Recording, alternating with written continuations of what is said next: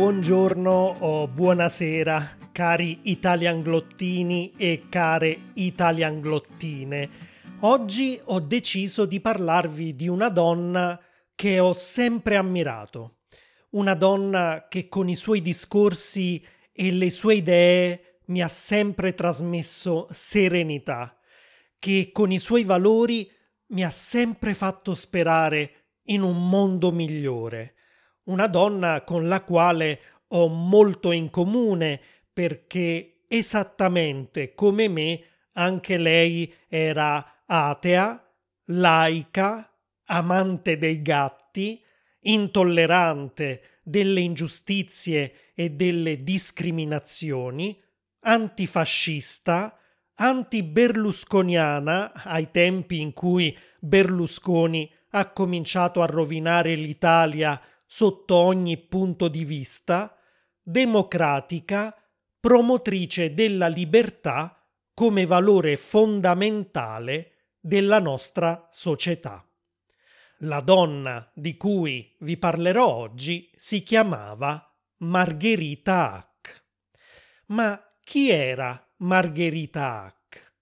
Potremmo rispondere a questa domanda dicendo che era una scienziata, un'astronoma per la precisione, ma sarebbe troppo riduttivo. Margherita Hack era molto di più e vi consiglio di ascoltare l'episodio fino alla fine per capire davvero che donna eccezionale fosse. A proposito, vi consiglio anche di leggere la sua biografia scritta da Federico Taddia che si intitola Nata in via delle cento stelle. Gatti, biciclette e parolacce. Tutta la galassia di Margherita Hack. Nelle note di questo episodio vi lascerò il link per poter acquistare il libro online. E sempre sul mio sito italianglot.com Ricordate che potete anche trovare la trascrizione dell'episodio con una lista di vocabolario e un foglio di lavoro con esercizi di comprensione, vocabolario e grammatica. Quindi andate subito a scaricare tutto questo materiale che ho preparato per voi per riuscire davvero a capire a fondo il testo e trarre il massimo dall'episodio di oggi. Dunque, Margherita Hack nasce in via delle Cento Stelle a Firenze il 12 giugno 1922, che per una futura astronoma è davvero una bella coincidenza. Margherita, sin da piccola, è vivace, allegra, scherzosa, ama giocare all'aria aperta, arrampicarsi sugli alberi, correre, rialzarsi dopo una caduta e continuare a correre come se nulla fosse. Già allora si intuiva quanto fosse determinata e forte caratterialmente. Nel 1928, a sei anni, comincia la scuola elementare. È una bambina intelligente e ottiene sempre ottimi risultati. Quando però va in prima ginnasio, corrispondente all'odierna prima media, Margherita si accorge che la scuola l'annoia e studia il minimo indispensabile, solo per non essere bocciata e per fare contenti i suoi genitori. Quello che davvero l'appassiona in realtà è il calcio, soprattutto la Fiorentina, la sua squadra del cuore, e passa più tempo a seguire questo sport che a studiare. Per questo motivo rischia anche la bocciatura in matematica, ma alla fine riesce a superare l'esame senza problemi e per premio suo padre le regala una bicicletta che lei soprannomina la ciuca, o meglio, la ciuca, se consideriamo il fatto che aveva un forte accento toscano. In sella alla sua bicicletta, Margherita comincia a esplorare diverse località della Toscana e questa totale sensazione di libertà e di avventura che prova è il motivo per cui il ciclismo resterà una delle sue più grandi passioni, continuando a pedalare fino all'età di 80 anni. Nel 1937 comincia il liceo. In Italia c'è il fascismo e, come molti adolescenti, anche lei non ha ancora compreso la gravità della situazione. Anzi, trova interessanti alcuni suoi aspetti, come quello di spingere i giovani a praticare attività sportive di gruppo. Lei adora lo sport e pratica la pallacanestro e l'atletica leggera. Ogni tanto gioca anche a calcio, a pallavolo o a tennis, chiamato pallacorda in quel periodo, visto che è proibito l'uso di parole straniere. Un giorno però Margherita scopre la vera faccia del fascismo. È il 1938. Sono state approvate le leggi razziali e gli ebrei vengono perseguitati. Arrivata a scuola, Margherita apprende che la sua professoressa di scienze, che lei adorava, era stata cacciata perché ebrea. E la stessa sorte tocca anche ad alcuni suoi compagni di classe. Margherita resta sconvolta e da quel momento diventa un'antifascista convinta. Nel 1940, mentre in Europa imperversa la seconda guerra mondiale, Margherita si ritrova a litigare durante la ricreazione con delle compagne di classe dalle idee fasciste. Margherita sta esprimendo le sue idee quando entra in classe il professore di matematica Mancinelli, che lei adora, ma che purtroppo sostiene con convinzione il fascismo. Il professore sente Margherita affermare che Hitler è un dittatore, che invadere altri paesi e fare la guerra è da vigliacchi, che le leggi razziali sono assurde e ingiuste. Margherita viene immediatamente spedita dal preside con l'accusa di antifascismo. Con questa accusa rischia di essere espulsa e di avere l'accesso negato a tutte le scuole d'Italia. Per fortuna il preside, che non è fascista, decide di darle una punizione meno severa e si limita a sospenderla per 20 giorni. Negli anni dell'università Margherita si dedica con passione all'atletica leggera. La sua specialità sono il salto in alto, e il salto in lungo. Si sveglia ogni mattina alle sei e mezza per allenarsi prima delle lezioni in facoltà e i risultati si vedono presto. Ai campionati universitari di Firenze del 1941 trionfa in entrambe le discipline. C'è solo una cosa che rovina questa bella esperienza. Margherita se ne sarebbe vergognata per tutta la vita. Viene scelta per proclamare davanti a tutto lo stadio il giuramento fascista. In quel momento, per amore dello sport, lei lo fa, ma non crede nemmeno a una delle parole che sta pronunciando. Per lei quello è un giuramento vuoto, i suoi valori sono l'esatto opposto di quelli del fascismo e spera un giorno di poter vivere in una società democratica, egualitaria e libera. Quando comincia la guerra, la sua carriera d'atleta è costretta a interrompersi e una cosa che rimpiangerà sempre è quella di non aver potuto provare a realizzare il suo sogno di partecipare a un'Olimpiade, dove si sarebbe accontentata anche di una medaglia di bronzo. Ma cosa porta Margherita Hack, così dinamica e sportiva, a diventare una scienziata? In realtà, all'inizio lei si scrive a lettere, visto che era brava a fare temi e le piaceva scrivere. Voleva diventare una giornalista, ma già alla prima lezione si annoia a morte e capisce di aver sbagliato facoltà. Si iscrive allora a fisica e quando comincia a superare gli esami brillantemente capisce di aver fatto la scelta giusta.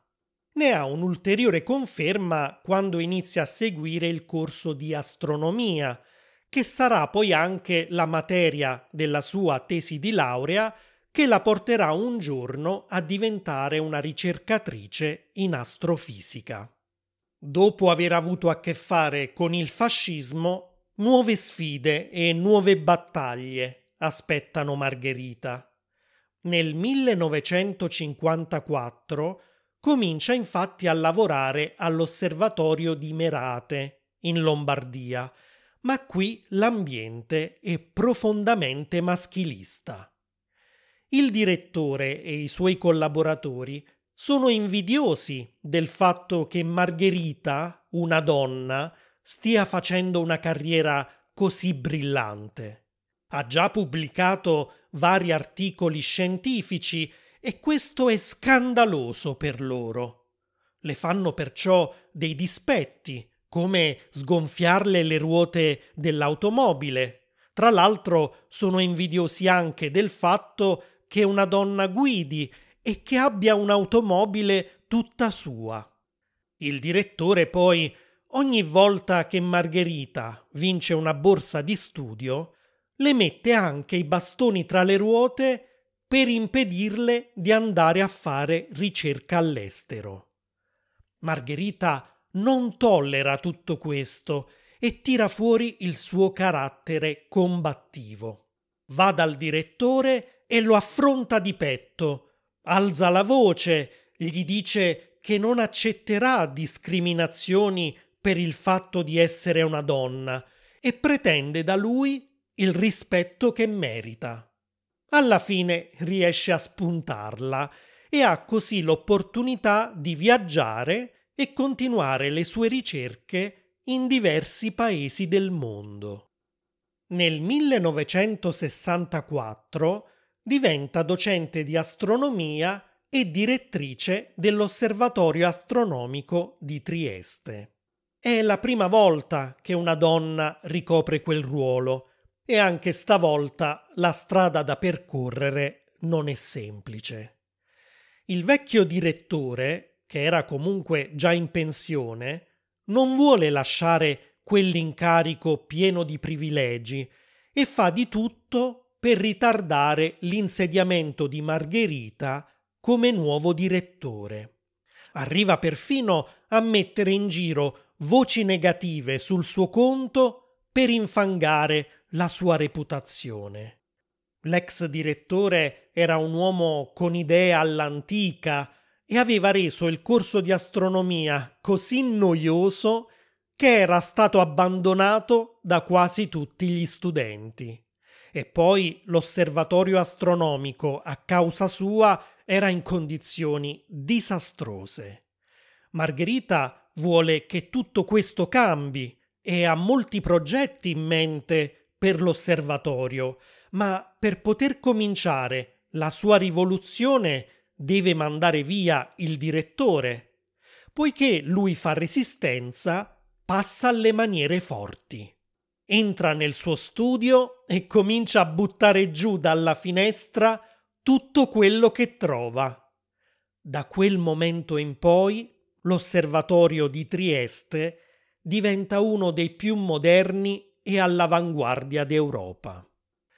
Margherita inizia a collezionare così tanti successi che le vengono dati vari riconoscimenti internazionali e perfino la NASA e l'ESA si interessano di lei. Nel 1987 va in pensione e termina il suo incarico di direttrice dell'osservatorio.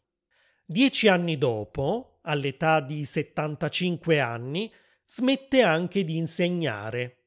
Comincia quella che lei chiama la sua terza vita e si dedica esclusivamente all'università e alla divulgazione scientifica. Fa incontri nelle scuole, partecipa a programmi televisivi, pubblica libri e diventa quasi una celebrità. Per i suoi modi gentili, il suo costante sorriso, il suo simpaticissimo accento toscano, la sua semplicità, si fa amare da tutti. La gente fa volentieri ore di fila per andarla a sentire parlare, per farsi una foto con lei o per avere la copia firmata di uno dei suoi libri. Anche i bambini l'adorano perché spiega la scienza in modo così semplice e divertente che anche loro la capiscono. Per lei diffondere la cultura scientifica è un obiettivo importantissimo. E così spiega ad esempio che l'universo è come una torta ricoperta di nocciole che sta lievitando.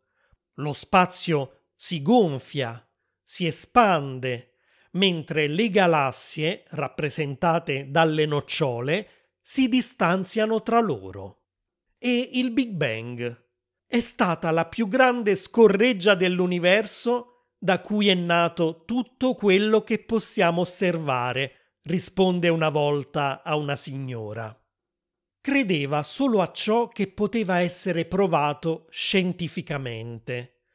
Quando le chiedevano cosa pensasse dell'astrologia, rispondeva è una turlupinatura, un termine non troppo comune e forse anche un po' datato, per dire fregatura, imbroglio, inganno.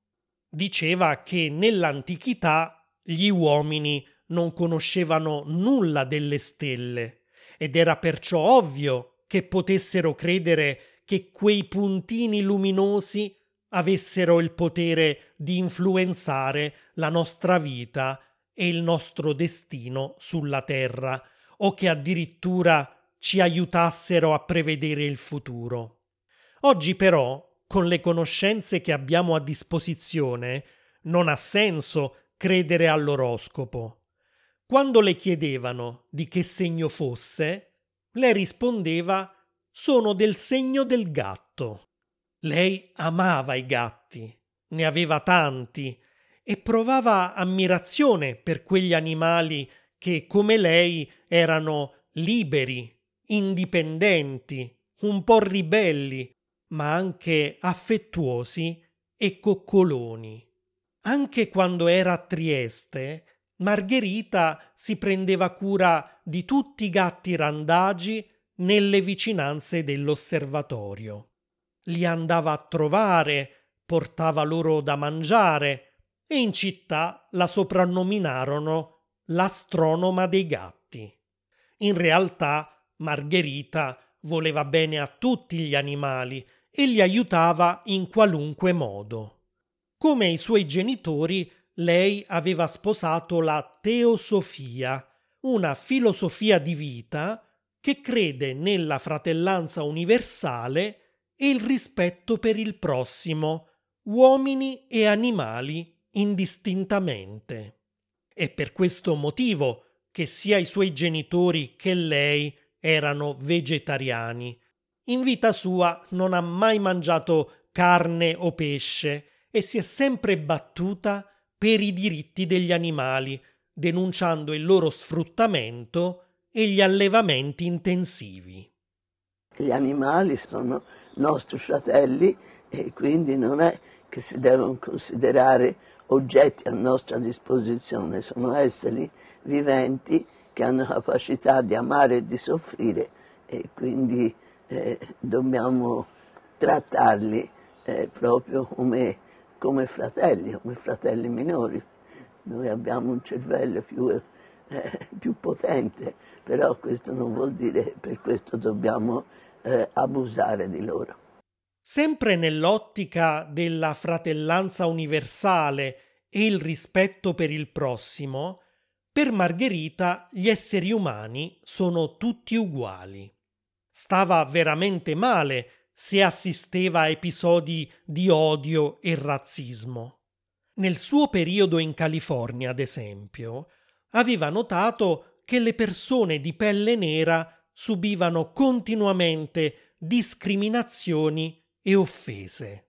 Margherita cercava allora di parlare con loro, di mostrargli il suo affetto, ma era costretta a farlo di nascosto, perché allora era proibito qualunque tipo di interazione tra bianchi e neri all'università.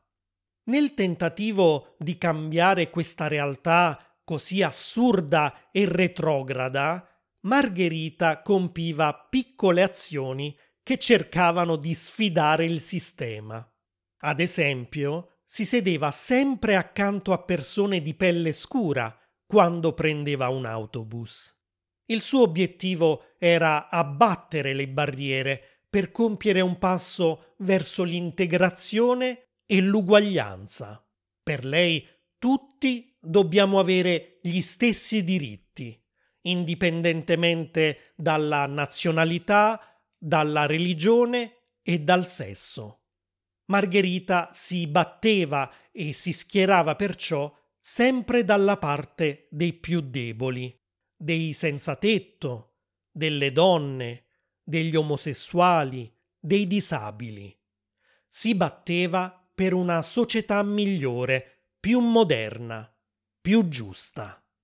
Io credo che tutti abbiano diritto di vivere la loro vita, di fondare la loro famiglia eh, che sia omosessuale o eterosessuale, quello che è importante è l'affetto, il rispetto reciproco, la solidarietà e non si può privare dei cittadini che rappresentano una minoranza nella società di diritti che la maggioranza ha.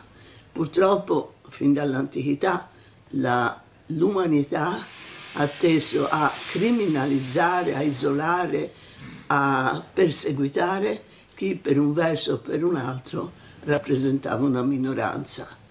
Ci sono stati casi atroci, penso agli zingari, penso agli ebrei nella Germania nazista, penso venendo a un caso molto più facile, molto più semplice, ma che può servire d'esempio, che una volta, quando io ero bambina, i mancini a scuola erano obbligati a scrivere con la destra, mentre essere mancini è un problema di DNA. Poi oggi che si è cominciato a capire che essere mancini non è una colpa, si lasciano liberi di scrivere come gli viene meglio.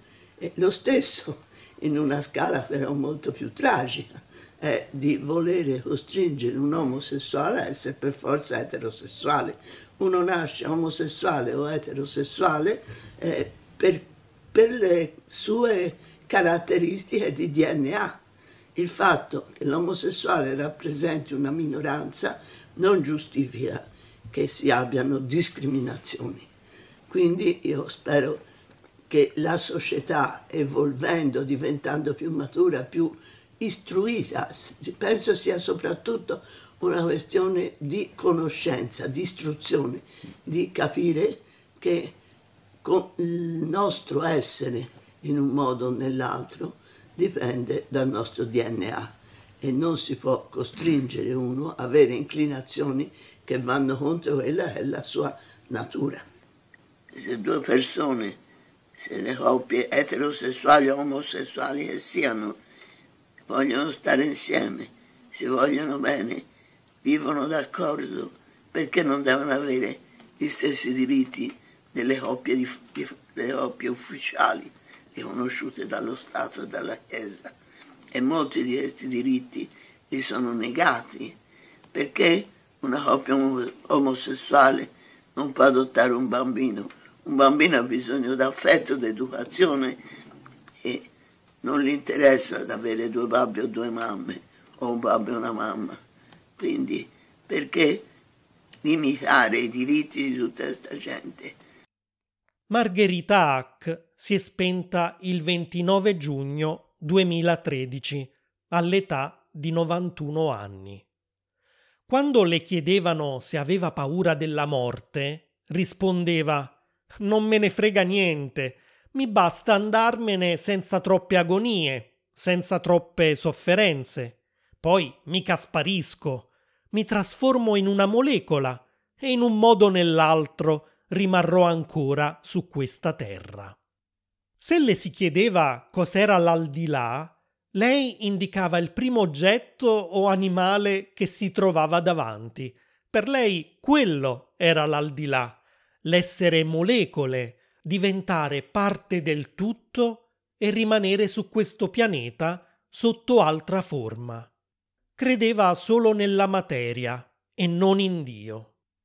Credo che Dio sia un'invenzione dell'uomo per spiegare tutto quello che la scienza non sa ancora spiegare e che forse non riuscirà mai a spiegare, e anche un'invenzione perché a, a tutti noi dispiace morire, piace l'idea che ci sia un'altra vita dopo la morte, quindi credere nell'aldilà.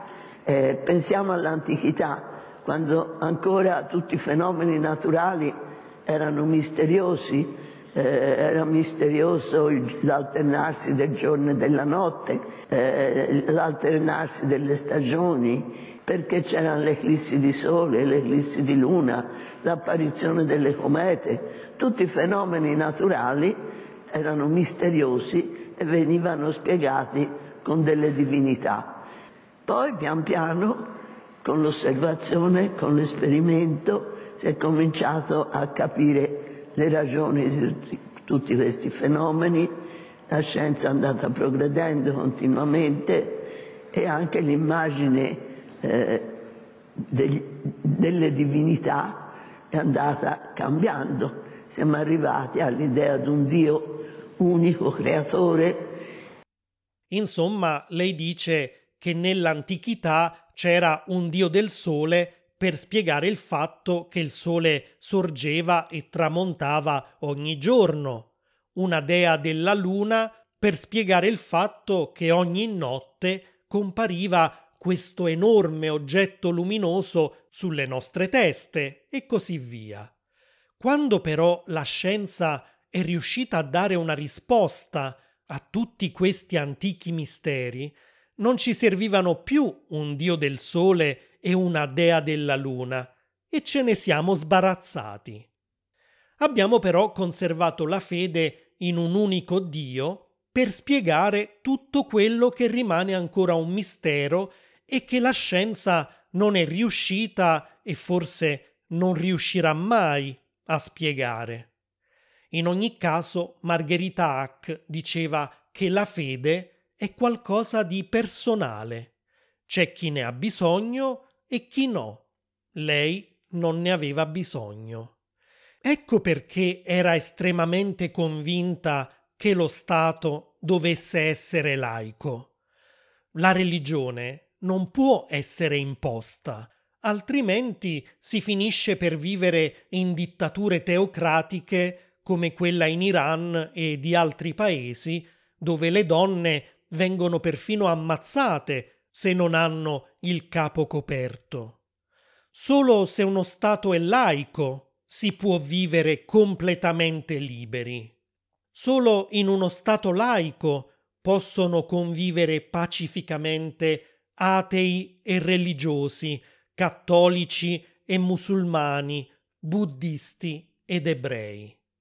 Questo era quello che voleva Margherita Hack una società pacifica dove regnasse il rispetto per il prossimo. Anche se lei non riusciva a trovare risposte nella religione, trovava importantissimo uno dei comandamenti del cristianesimo, e cioè ama il prossimo tuo come te stesso. Per lei era l'unico punto fermo da tenere sempre in mente e da seguire, e non per andare in paradiso, ma per vivere secondo i principi dell'etica. L'ateo ha un'etica, certamente che l'ateo ha un'etica, ha un'etica e può riassumersi nel fatto non fare agli altri che noi non vorresti fosse fatta a te. E l'ateo forse è più eh, morale di un credente che si comporta bene perché crede nel paradiso o nel, nell'inferno. Quindi noi non ci aspettiamo ricompense nell'aldilà o punizioni nell'aldilà, non crediamo nell'aldilà, ma uno agisce secondo la propria coscienza eh, nel rispetto di tutti gli altri. Questo vuol dire essere atei, vuol dire non credere, ma non pretendere di imporre le proprie non credenze agli altri, rispetto di tutte le fedi e le non fedi. Forse questo episodio è un po' più lungo del solito, ma ci tenevo davvero a farvi conoscere questa donna che per me era un vero esempio da seguire. Non volevo nemmeno dividere l'episodio in due parti perché non volevo spezzare il racconto e vi confesso anche che in realtà avevo inserito tanti altri aneddoti interessanti e divertenti della vita di Margherita Hack, ma proprio per evitare un episodio di due ore ho deciso di eliminarli. Vi ripeto però che potete trovare questi aneddoti nella biografia di Federico Taddia che vi ho consigliato all'inizio dell'episodio. E voi conoscevate Margherita Hack? Ne avevate mai sentito parlare nel vostro paese? Fatemelo sapere lasciando un commento su italianglot.com, su YouTube, Facebook o Instagram. E se avete domande, chiedete pure e cercherò di rispondervi in uno dei prossimi episodi. Ciao!